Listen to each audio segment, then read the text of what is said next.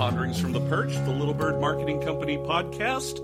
My name is Dan Ledbetter, and with me, as always, the wonderful, talented, and fresh into the new year, Priscilla McKinney. How are you, Priscilla? I'm good. Wow, I like that. Fresh into the new year. I do feel like that. It does. It doesn't it feel like it's like a new beginning, like you, you walk out of a shower and there's like unlimited possibilities. Well, number one, it is a new beginning. Yes, um, it is. Ironically, I am the master of the obvious. Right. you know me, I love the new year. I just feel like, man, clean slate. I also love, love, love writing my list of things I learned in 2016. Oh, or at that's 2015, right. just like really stopping and what are the lessons I learned? Like really tangible things. Some of them are dumb. Like I learned that medieval times is still open. Right. And Did then you, did you think it was ever closed? Yes, I did. This is I found this out podcasting with you. Oh my gosh, that is hilarious! Hey, I didn't. I thought you knew. I thought you knew that it was open. no, and you promised to take me next time we're out together. Absolutely, yes, we will. We will go out there, and I'm gonna. I will try to arrange it so that you can give the knight a rose. Oh wow, forget it. Yeah, I know. I take it all back. I don't want to go. It's like it's kind of like The Bachelor, but different.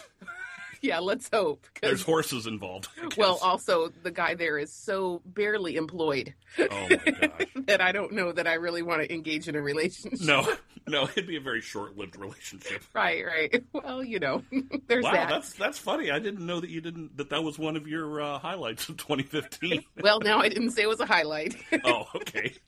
What's one of the big ones? What's one of the big things that you uh, that you learned or discovered? Oh, yeah. The moment something mean or snide comes out of my mouth, I, I need to think about my routines. Wow. Yeah, I'm I'm a great person in routines and a great person. Here here's how it really breaks down. A lot of times when I say something mean, Mm-hmm.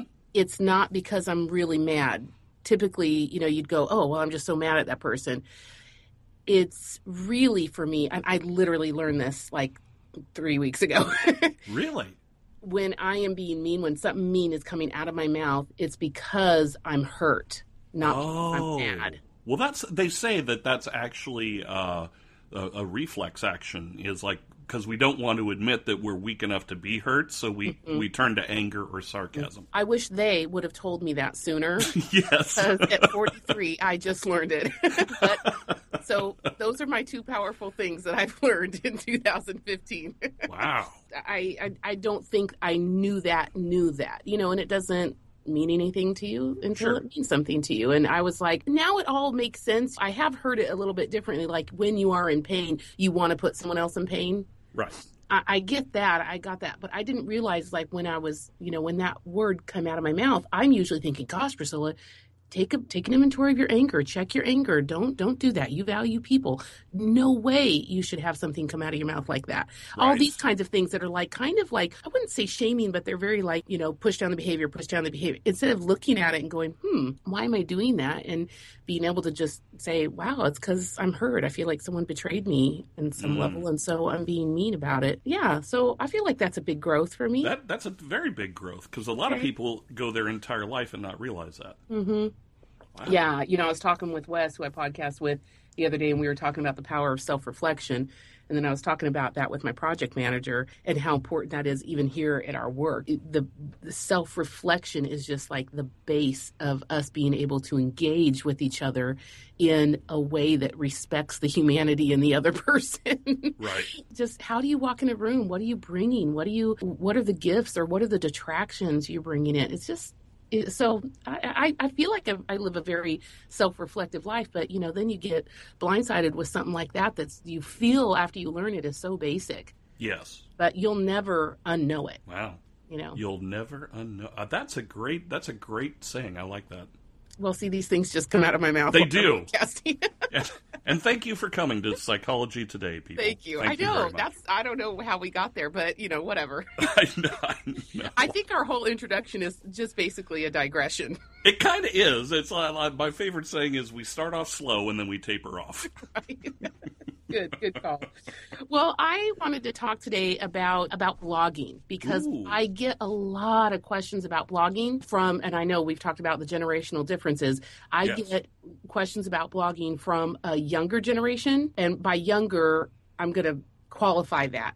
Okay. I get those questions from my age. So uh, basically from 35 to 45. I get a lot of questions about it. Hmm. Okay. But who's not asking me are the very successful over 45ers that own companies oh, or are managing, like from a marketing standpoint, like a VP of management. They never ask me. And unfortunately, they should be asking me. Yes. What is it with blogging and what they don't understand it, so they don't want. And I kind of go back to my same thing. What what happens here all the time at Little Bird is I demystify something. People feel too stupid to ask about something that they've heard a million times. They feel like they should know what blogging is, and everybody does know what it is for the most part. But honestly, they couldn't tell you, like, well, why on earth does someone blog, and what would you write about anyway? right. They don't see it how it connects to a marketing strategy, and they're just too embarrassed to ask. Right. So once again, I I answer questions people are too embarrassed to ask. Which is one of your gifts. yes, exactly. So um yeah, so let let's talk about that a little bit. Now, the company you work for blogs like no business. Right. It's just crazy. Yeah, I mean basically every every week there's at least 3 or 4. Mhm. We call them articles, but it, it's basically a blog. It's it's Yeah. it's basically they find a topic like you know what's the what are the hottest TV buys this week or what you know what can you avoid uh, buying during January or something like that. hmm So that's interesting. You've already by giving me two titles have told me a lot about their strategy. Mm-hmm. Yeah, that's that's pretty interesting. So, but before we get into strategy, let's talk about the basics a little bit. All right. And I mean, do you have questions about blogging or um, You know, yeah, the and the the questions I have stem mostly about the positioning and the usefulness in keeping your website mm. more of it's kind of a, an SEO thing. I mean, I know SEO is like one of those topics that you, you either have a camp that says SEO is dead. It's now more about just keeping your your website uh, alive and not mm-hmm. static. And then you have people say, no, you have to you have to maintain you know your keywording and things like that to keep Right. your to keep your ranking. So that I, I guess that would be my biggest question is what is the real deal when it comes to using a blog to mm-hmm. up the visibility of your website? Oh, that is a great question. And let's start with that because I think people could just turn the podcast off after this one if they're not interested in going this direction. Because I'll say straight off the top, I don't think there's any value in blogging unless it relates to the search engine optimization of your website hmm. and or is a part of your platform hmm. as a brand. And, and you know, if you want to I, this isn't we're talking a business podcast here okay so if you Right. want to my husband has a blog about our life on our sailboat. Okay that's great. He's not trying to sell anything make anything. That's that's just expressing yourself. That's a form of art. That's great. That's not what i'm talking about. But i feel like if people don't want to really begin to understand the importance of having an actual dashboard or seeing the interconnectedness of a blog as it relates to social media posts, as it relates to building your expertise, even tying into your podcast. What if, if it's not a part of your brand, it's, if it's just another thing out there that you're doing, I think it's worthless. Hmm. Okay. So, and SEO, I think you're right and wrong about SEO. I think that people are exhausted from the lies that a lot of SEO people put out there and these Right. crazy price tags. There was a real bubble about it. And people scared business owners, if you don't get these keywords, you know, you don't, and you have to pay this and developing this whole thing where you had to pay and pay and pay and pay to play. Right. And people right. got wise to that and understood that there's a difference between grabbing up keywords in in a way that the search engines don't like anyway and figure out Mm-hmm. and overusing them and the difference between having organic keywords sprinkled correctly throughout your website and used properly that is a major organic boost. I'm going to clarify that just for a minute. So Okay. the the people you know were selling SEO services and spending a lot of money, and it was like you had to pay it every month. Oh, it, to me, it always felt like a little bit of extortion. I don't know. Maybe it's just because I'm not an SEO person solely by trade, but SEO is in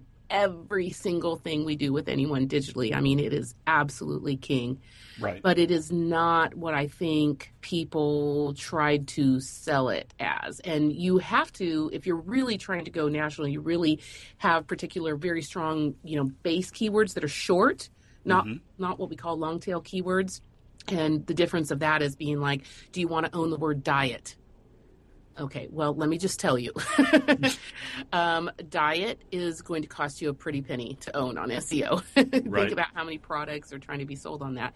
And so the easy way to understand that is maybe if you have a product that's related to fitness or something, you can't own the word fitness, you can't own the word diet, but maybe you could own better fitness through meditation Oh, oh. live longer with supplements or you know what i mean I, I i'm just you know creating something else but that's a long tail keyword that basically taps into what people are truly typing into the search engine they're not typing in the word diet Right. but maybe they're typing in lose 10 pounds in a month okay that's a long tail i guarantee you that one's really expensive too Right. but you know what i'm saying like coming at it from a different thinking about long tail keywords what people are actually searching for so Hmm. Okay. there, uh, uh, we could talk for SEO forever, and, and unfortunately, I think people have just scared people so badly that it's it's difficult to undo some of what people have told people, and also things have changed, right. and right. things constantly change on the search engines. So, Well, I think part of the problem has been that that SEO is one of those things that's a, that's kind of akin to almost alchemy, Mm-hmm. where people think it's this mystical black art that only a few people know how to do, and there are so many what would you call them like snake oil salesmen out Yeah. there Yeah, that say, you know, if you pay me like three hundred dollars a month, I can guarantee you on the first page of Google and Mm-hmm. all this other stuff, and it's like you know, people just don't. I, I think people have been scammed and Mm-hmm. have heard so many horror stories that they're they're almost afraid to engage it. okay, I'm going to deviate here to tell a, story. Oh, please, that is please. right out of De- my experience. So, Deviate away. okay, I used to work for a major uh, chocolate maker. Okay. Oh, I didn't know that. Uh, yeah. I should have Yeah, hit you up for favors before. so he came to me and said, "Hey, I want to own the words chocolate covered strawberries. We're really getting killed on that online, our online sales." I'm like, so he wanted to give us money per month for SEO, and he's like, "This is what my budget is." And I said, "I I can't take your money. I I need this much money to do research." And tell you if you can own that or what it's going to take to own that. Go, oh no, I don't want to do any research. I don't. I want to spend. Basically, didn't want to spend the money. And I'm like, Ah. oh, this is so frustrating for me because people always. You talk about snake oil. They walk in and tell someone, hey, for three hundred dollars a month, I can get you this. How do they know that? They don't know what that keyword's going for. They don't know what it's going to take to get there. They don't do any research. How can they know anything? So anyway, I went back to him like, no, this is how much it's going to take to you know do the research. Oh no, I don't want to pay that. Just spend this much money on this. Uh, No, I, I refuse to. So Yeah. he came to an impasse, and finally I just said, Look, I'll do the research, and if you think it's good research, then you pay for it. He was like, Okay. And this is kind of goes up against some of my principles, but I was pretty fed up. And I wasn't going to take money to do something that I didn't know would work. Right. So anyway, I did the research. Um, holy smokes. Um, I let him know that because Shari's Berries and ProFlowers basically bought that whole thing out, he could indeed own the words chocolate covered strawberries for the cost of about $2,400 a day. Oh my gosh. So if you want to outspend them, that's what they're spending Wow. for that long tail keyword. And on the other hand, I said, well, what's what's the one? You know, he I had him give me his uh, top ten profitable um, products, hmm and then also then I gave him I asked him to give out top ten like bestsellers. So in between those two, how they mix, like what's most profitable, what does people like the most, right? Right. So toffee, English toffee was number one. Well, when I did that research, it was number one on both lists. And when I did the research, literally nobody nationally was spending any money for the keywords English toffee. what? Not major English toffee makers back on the East Coast. Nobody, every competitor, you know, uh, literally nobody was spending a dime. I said, well, we spend a hundred bucks a month on English toffee. Yeah. or twenty five hundred dollars a month on chocolate covered strawberries. you Like, you know? Wow. So you know, without doing the research, that's really silly. And so SEO still is important, and it is a part of everything that you do. Whether you're, you know, uh, whether you're writing a social media post or you're actually writing on your own website is absolutely imperative. And let me touch on that one more time about Facebook or LinkedIn or um, or Twitter. So, what do you think is the most popular website in the world? The most popular website in the world? Most most traffic. Uh, well, I would assume that Google. Yep, Google's number one. Okay. Number two is Facebook. Really? Yes. So if you look at the Alexa rating, right? So I guess a lot of people ask me, should you know, should I have a Facebook account or whatever? right. Or not? Some businesses are like, well, they may, they'll have one, but they don't really do anything on it, right? Right. Right. So my question is, do you want your particular keywords and building SEO on the number two visited website in the world?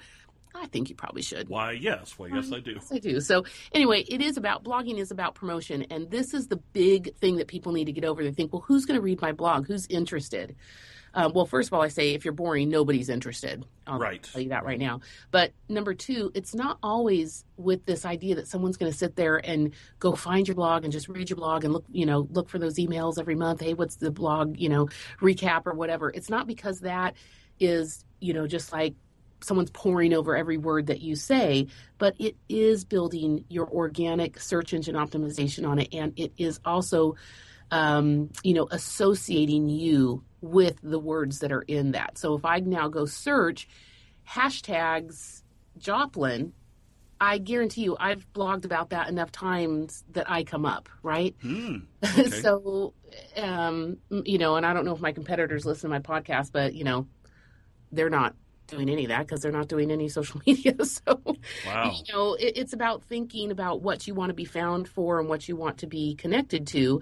Now, they may never read my blog about hashtags, right? But it brought them to my website. So you kind of have to get over this idea of are people going to read your blog, yes or no? And, and in the end, I can give you a couple tips of if people aren't reading it over time, what you can do about that. But I just want people to get over the idea of a blog is not necessarily there so that people can just open the beginning of the book and read through Right. it is there for a lot of other reasons. And the other reason I think is super important about a blog when people just get through the why is that it is the opportunity for you to establish your expertise.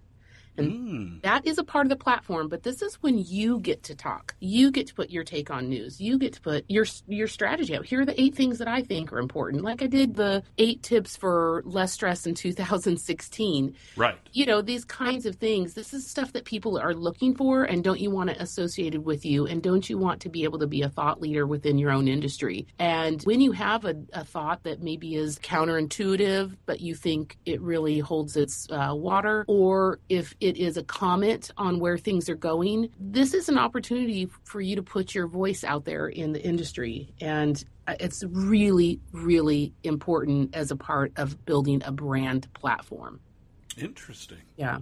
Wow. So the other thing I would say about it is that people don't realize it is also a really great tool for building an email list, opt-in email list, if you do it correctly. And everything we do at Little Bird is is bent on inbound marketing and um, being helpful to people. They're looking for certain guides, they're looking for resources. And so we constantly develop resources that are free, that are answering questions people are asking us all the time. And we'll give our expertise away for free. But in exchange, is it valuable? What I'm creating, is it valuable enough for you to give me your email? And I'd like to stay in touch. Anybody can always unsubscribe to anything we're doing, but it's also a good measure of is what I'm creating good enough that someone would be willing to give give me their email address. Right. And that's a good gauge for me. If it's not valuable enough, they're not going to give me their email address. They don't want to be connected to us. So that helps me really write better and better. But like if you go to our our um, webpage under resources, I have all kinds of things I've talked about in, in the podcast, and I move them around sometimes so that we're not, you know, just try and keep it fresh. But we try and write new ones, every, you know, every month or two. Right. But, you know, we had one that was making the most of the hashtag. You know, people ask us all the time, how does that work? What is it? Why are they using the pound sign for crying out Right. you know. Um, and it's from that basic all the way up to, you know, here's how you would use it in strategy. I've written about, you know, people have written into me a lot about how do I get my emails at the forefront? Why are people ignoring my emails? And so I answered that. And here's a guide about things that you can do about it. I teach a lot of um, classes on LinkedIn, and whether it's someone who's, you know, starting for the first time in LinkedIn, LinkedIn or they are really trying to understand how LinkedIn is a part of a real strategy. How do they integrate that there in, in their day to day? So I've created all these resources and I blog about these ideas and I give people the opportunity to get these these free downloads. Right. And that's a part of the platform because then, you know, they may get that hashtag thing from me and be like, hey, thanks for the freebie, girl. Okay, bye.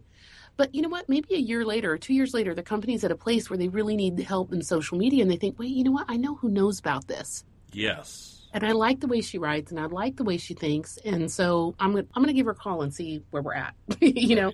So that's what I mean by establishing your expertise. And I, if I could go back, you know, to many years ago when I started my business and change any one thing about it, I would have started building my email list much sooner. Hmm, And that is okay. very connected to blog writing, and people just don't understand how that's connected. People want to connect with people who are helpful to them, who give them Right. the kind of information they're looking for. And we all have to admit, guess where we're all looking for information? On the web, right. Right. or as we like to call it, the World Wide Web. Yes. the www. Dot. Dot. Yeah. Exactly. Still love it when older people tell me, yeah, no capitals and no spaces. Right. Really? okay, thanks. And they and they say it with such authority. Oh, yeah, You know what I mean? It's like they they pick up like, hey, they still I've got this wired. Yeah, email addresses. Okay, it's Sheila28, no spaces, at yahoo.com, but all together. You know, like, all together. Don't space it out. I got it, Sheila. yes. Was that a Hotmail address? I don't know. oh my gosh. I had an Earthlink one the other day. Someone gave me a Oh my Even- gosh, are those even still around? I think they were. I was like, is this a hoax? Well, interesting. So what? So tell me this about what you found about your your blogging. Have you noticed that? Have you noticed that there are like are there seasons of responsiveness to your blogs? Like, like maybe you're writing in in January mm-hmm. and you don't get any sort of feedback at all, and then mm-hmm. February is like through the roof right. and then it drops off again in March. Have you noticed in your you know in your your years of being a marketing company like have you noticed any trends like that or is it pretty much if you're consistent the audience is consistent Well, that's interesting because it's different for every client. And that's why I kind of go back to my main point is I don't think anybody should blog without really um, thinking about having a dashboard that sees the interconnectedness of everything. because Hmm, okay. I look at it this way. I don't have massive fluctuations like that in my blogging and responsiveness and things like that because I don't have a product that lends itself to massive fluctuations. People Okay. always need marketing all the time. it's not seasonal No, it's not seasonal. But for example, we market for a large client that is um, runs a marathon.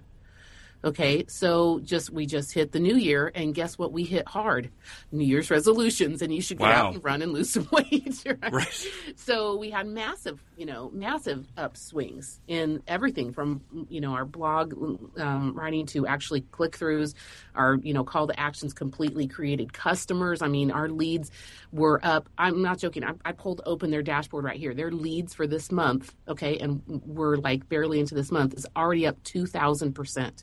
Wow Because you think about it, if it's a running type of a, a product, in December, everybody's totally busy, right?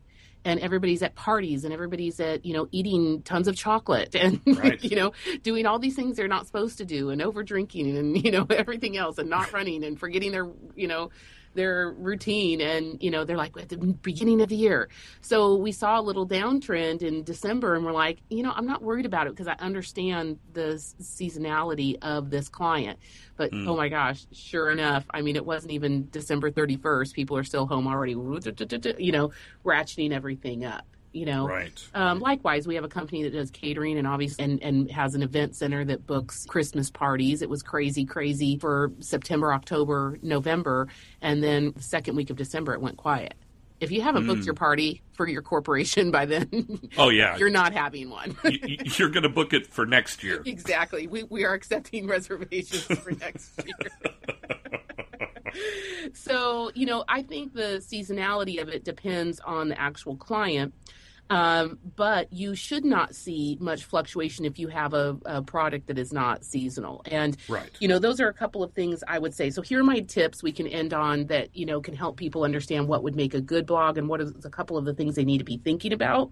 oh great My biggest thing is number one, if you're going to write a blog or anything at all, could you please start with who is your audience? right why why do a podcast or why do you know uh, write a post or write social media post or write a blog when you don't know who you're writing to So, of course, I have a resource for that. So, at littlebirdmarketing.com forward slash resources, you can go and get my free guide on developing personas. Yes. And it's about creating personas and getting insight into what a persona can really do for a business and how it can help customize all of your writing and your efforts to get your ideal client. I know mm. you can get clients. I get that but are you are you spending your best resources on getting ideal clients? And so I think when a blog is not being successful, I think a lot of times it's because someone's taking it off a list and they're doing what they should do and they're not really doing it with the why, you know, oh. in mind. Why am I doing this? Who am I writing to? And that's what a persona guide will really do for you, help you develop that. So I don't think anybody should write until they have done that. Um, the other thing I find a lot of times is people aren't consistent. Uh, yes. do it, they'll do it in spurts and then do it. You know, I don't start whether it's a podcast or a blog or anything like that until we have at least six in the can. And mm. you know, I just don't want to be under the pressure of creating something that's got to be published on Friday. right, right. And nobody likes to work that way. And you know, honestly, I have my next three blogs, you know, next three months of blogs already done, and they're, you know, they're already scheduled for auto publishing. And again, right. that goes back to having a successful dashboard to be able to manage that for you. But, you know, even when I write those in my dashboard and, and actually put those blogs in, it is measuring what I've written against the keywords that I've identified about the personas I'm writing. And oh. without me having to go through, hmm, did I use the keyword entrepreneurial success? You know, or, right. you know, um, ignoring my emails? You know, did I use those long tail keywords I identified that people are looking for? Um, the the system tells me itself. It will give me either a thumbs up or thumbs down, saying, "Yeah, you didn't really do what you set out to do." Mm. so that's very helpful. But anyway, I digress on that. But all to say is consistency. I don't care if you're if you're going to blog once a month and that's appropriate for your situation.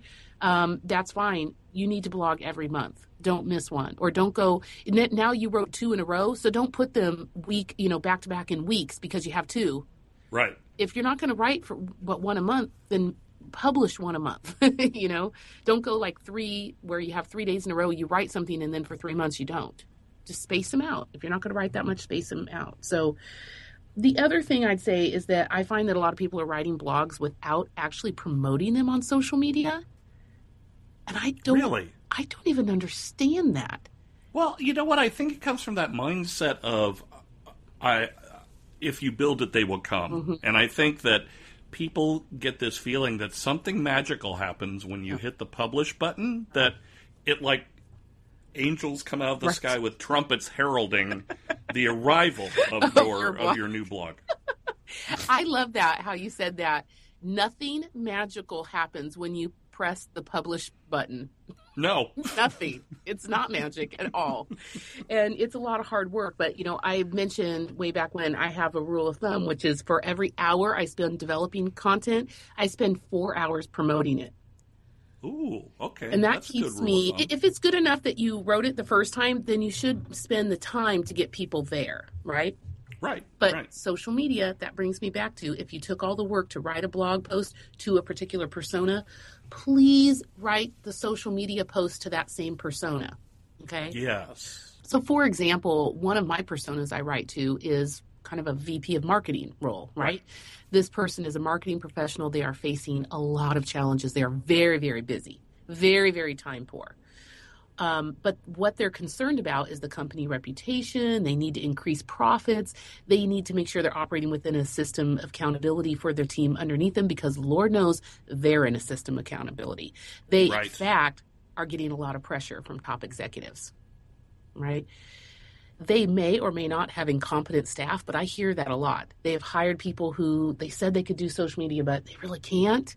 They don't know what to do with that person now or you know they're not really you know they're like well i hired them to blog but it's not working or you know they're they're trying to manage several people toward goals but they're under a lot of pressure. Um, they're also um, one of the challenges they face a lot of times is that they're tech challenged. You know they don't really know. This is why i write things like here is how you make the most of the hashtag. Here is how you develop personas. Here is how you see how my how to guides are always like that. Right. Because right. I'm writing to this persona. But if I want to get really specific about it, so I've written this article that I think will really help them. So my social media post should follow. So if I have something that is, you know, kind of is a uh, download that um, would help demystify a particular technology field, like how to start a podcast, and they really Mhm. want to do that. Okay, so they're tech challenged; they don't know how to do that. So that would be a good guide for them. So what I might want to write is say, "Are you feeling pressure from your top executives to get that podcast done, or are you feeling, you know, pressure from the top executives to do more?" In the marketing, you know, to prove that you're doing um, something socially uh, for the company? Or do you not have someone on staff you can trust to take this project and run? Right. So Mm. I'm going to talk really specifically to the challenges they're facing and then tag in my blog. Right? I wrote this blog for you and let me do the work for you and tell you why you want to read it. Hmm. So that's why I say that people don't start with the end in mind and say, well, I guess I'll blog it. We, you know, we have, um, uh, you know, 15 inch, you know, gauge steel couplings, and that's what we sell. So I'll write about that. Okay. you don't write about your product per se. Right, you know, you write right. about the two people eh, who are in your state and who need to hear from you and you write things that are helpful to them. Is it helpful for them to get a catalog of your products? No. Is it helpful for them to understand why they would use 15 inch, you know, gauge rather than 12? And here's a guide to know when you would do it and when you wouldn't. There, that that's That's much better. that's much better. And of course, I think it goes without set without saying that, yeah, you also sell those both of those gauges right. of something a product I just made up. I don't even. and you shouldn't shy away from from that. I mean, it's like yeah, people could be listening to the first part of that and go, "Oh, okay, well, I won't talk about my product at all," Yeah, it's not that you and they'll just figure it out organically. Yeah, no, it's not that you you don't talk about it. It's that you first, number one, you be helpful, Right. and then you can sell your product later. And FYI, if your blog is on your website and you have a decent website, they'll find what you sell. Right. So- Well, I think it's. I think one of the one of the companies that does such an amazing job of doing that is Honda. Hmm. Like with their helpful Honda campaign. Yeah, I haven't seen that. What- You haven't seen it. Uh-uh. It's brilliant because they really don't even. There's hardly any mention about a car. It's basically they're calling them the helpful Honda guys, and basically they do these series of commercials where people will will be like at the hair salon. This Honda guy in a blue shirt Uh-huh. walks in and say, "Hi, I'm I'm your helpful Honda guy, and today I thought I'd just buy everybody's hairstyle today." And it was like, yeah, he just goes in and pays for everyone's hairstyle, but it's like you're sitting there, and I noticed over time, it's like when I started thinking about the word helpful, immediately I thought of Honda, Uh-huh. and it's I'm going, that's brilliant. So it's I can totally see how when you're blogging. hmm It's like if you can create a rapport with your audience Mhm. and really, what's what's the word I'm looking for? If you can uh, put that stake in the ground that this is who I am, Right. and you start writing to these people, I mean, it may take a little bit of time, but pretty soon it will come back to you. Right. Like people will think, "Oh crap, marketing! I I got this. It's, it's Little Bird." Right, right. Well, and that comes down that's being helpful and what you're really you know reflecting on is very solid brand building. Yes, yes. you know and they've they've they've done it well. And so they're reaping you know the benefits. They don't have to push what they're uh, selling. They're pushing who they're being. Right. and that's right. that's very different. And that le- really leads into another thing i would tell people a lot of times is be authentic. You know if you try and be that helpful but then i walk into a honda store and you're jerks that's it's not going to resonate. It it's not authentic and so it's not going to work. And the opposite is true you know if you sound like a robot and get too serious and and the the blogging doesn't sound like you and the podcast doesn't sound like you and also you know people are like this isn't real you know? And you and i talk about this all the time. Do i wish i were a you know a better public speaker on the podcast? Sure. Do i wish i didn't stumble on words or use um or you know all these kinds of things? But at the end of the this is me and what i'm choosing about you know my platform is the authenticity. And do i want Right. to polish it? Of course. I want to say to be the best it can be but you don't want to lose you know what is special and unique about little bird and it's that connectivity right. it's that making quick connections and you know thinking off the top of your head and really you know kind of just living in the expertise that we have and drawing from the success and being able to actually say okay well let me tell you i think this would be helpful for you. Right. And just to pointing people in the right direction. And i have to live authentically you know, within my brand. So I can't pretend to be someone else just because someone else has a successful podcast doing this and doing it this way. That's not going to work for me, and people are going to smell it a mile away.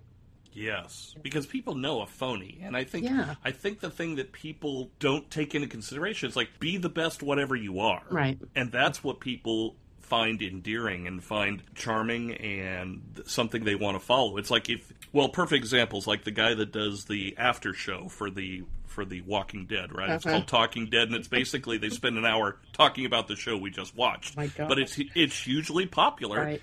and the guy who hosts it, Chris Hardwick, he's he's a podcaster and a blogger, and like he really started out doing social media because he's a big nerd and did all these Star Wars things. Mm-hmm. But what's endearing about him is he remained true to himself, and that is what created the audience because people, oh, I can totally relate to this guy. He's the kind of guy I would want to go out and have a couple drinks with and just sit and talk. Right. And I think that's what people miss is they try to be something they're not mm-hmm. or they want to be a puffed up version of who they are. Right. And they miss the point that people just want people just want to experience you. Right. That's why people like you because they like the feeling they get when they're around you. Mm-hmm. And I think the podcast is an extension of that. Well, and I think also you have to consider the medium. So, for example, in a podcast, it's my voice. So there's nothing more personal than you allowing my voice to come into your very ears. So I can get pretty right. personal. We started this podcast super personal, right? right? That's the right venue. But in my blogging, I need to be real and authentic, but not that personal because that's evergreen right. content that's not making sense out there for me to talk about. Mm, I had this big personal aha moment, you know, it's going right. to really sound bizarre. Why am I sharing that information? So the medium of blogging is not good for overly personal. Now, if someone subscribed to your email list, they've been on it forever, and you might want to get a little bit more personal. I, it doesn't per- really work with me when people tell me a little bit more about a personal story or, you know, I was in an accident, so I didn't get this email out. I'm like, okay, it's not that I feel bad. You know, not that I don't feel bad that you were in an accident, but I'm like, okay, I'm I'm subscribed to this email system for to know what you have going on and I want it to be personal, but I don't need all the details of what's right. going on. And so I think there's a real good balance and it's understanding the medium. Blogging is not a place for that, but it is that place to be authentic and your true yes. self. And then, you know, think about the medium. And I do think like podcasting is the absolute most personal one. Right. And two, I think I think what people miss is the fact that whether you're talking or writing, there's a certain voice that you present. Right. Yeah, absolutely. It, this the voice that I have with you. I've known you for 25 years. Right. So people are getting me at my most intimate, vulnerable moment because that's how I am with you. That's the voice right. I carry when I talk with you. And so they're getting like a little win- window into, you know, two old friends talking. Yes. And that's and very intimate. That, and I think that also spills over into blogging as well mm-hmm. because you have a certain way of delivering information that is uniquely Priscilla. Right. And the, what I've noticed, at least for me, is if I have a relationship with somebody, or like I've seen them on TV, mm-hmm. or I've done this, and then I read something that I know they wrote. Mm-hmm. I don't. I might be alone in this, but I read it in the voice that I remember hearing. Oh, totally, totally. Okay, good. Yeah, and I thought I was. I thought I was. Well, and we're big podcast away. people, and I listen to tons of books on Audible, and nothing peeves me more than the actual author not reading their own book. Oh, exactly right. I hate to be such a jerk about it, but oh my gosh, when the author reads their book, I, I just, I'm automatically in love with it, you know? Right. They'd have to be really horrible at it, but I just finished listening to um, Elizabeth Gilbert's book, Committed absolutely recommend it. Amazing, amazing, amazing book. Wow. And she read it, and it was just like I was just in the room with her, and it was just she was just telling me the simple story of her life and and the research she did, and it was just so powerful coming from her voice, you know, because she mm-hmm. wrote that authentically, and so she knows how to you know use the right inflection and do it. So yes. I totally believe that. But yes. I'll end with this. I do okay. have a lot of people who get very overwhelmed. They're like, "What would I write about?"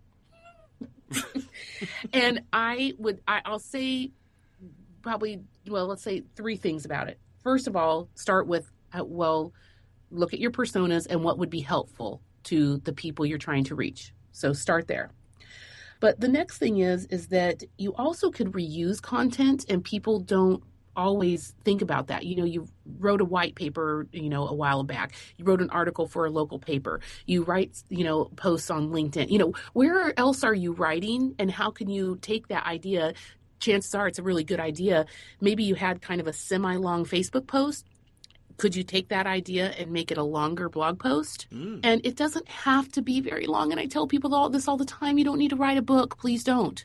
um, you know, so it doesn't, I think there's just a lot of pressure on people to write like this, you know, uh, uh, tome, you know, right. it's like just write a simple blog post and get, get there. And you can, you have to remember it's, it has to be scannable. Use bolding words. Please, please make it look pleasing to the eye to read. Bold things that you really want people to see. Make links available all over the place if they want to know more where are they going you know help people first of all write help, write things that are helpful and second don't be afraid to reuse content and the last thing I would say is, what about some guest blogging? Why not either crowdsource something like ask a really interesting question to three people in the industry and get three different questions. It's like a q&a mm. um, or why not have someone else on your staff write one? I have right now um, brad my um, head tech guy he's writing a couple tech ones because we need more tech ones. I can't write to that. Well that's not my authentic voice. Right so have right. someone else write and it can come from them. But also think about other people who are leaders in your industry and let them guest blog you know give them the ability to write 300 or 500 words about something and a nice link back to their site and things like that. So all i'm saying is just don't give in to the pressure of oh my god how am i going to write all this stuff? There's ways to do it without you writing all of it. Right or right. you can just hire a little bit of marketing. We'll write all of it for you. Exactly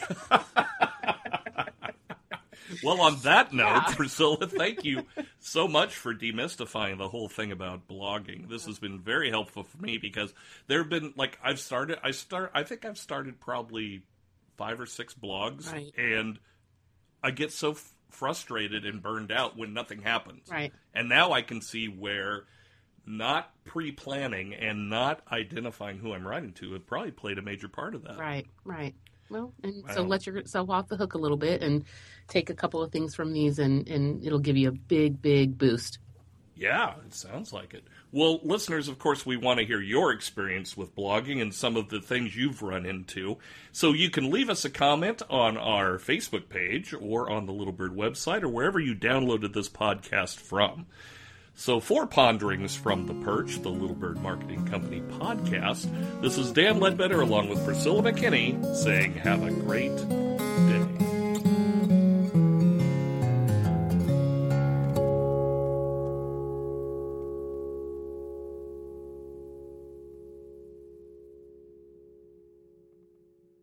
This podcast is a part of the C Suite Radio Network. For more top business podcasts, visit c-suiteradio.com.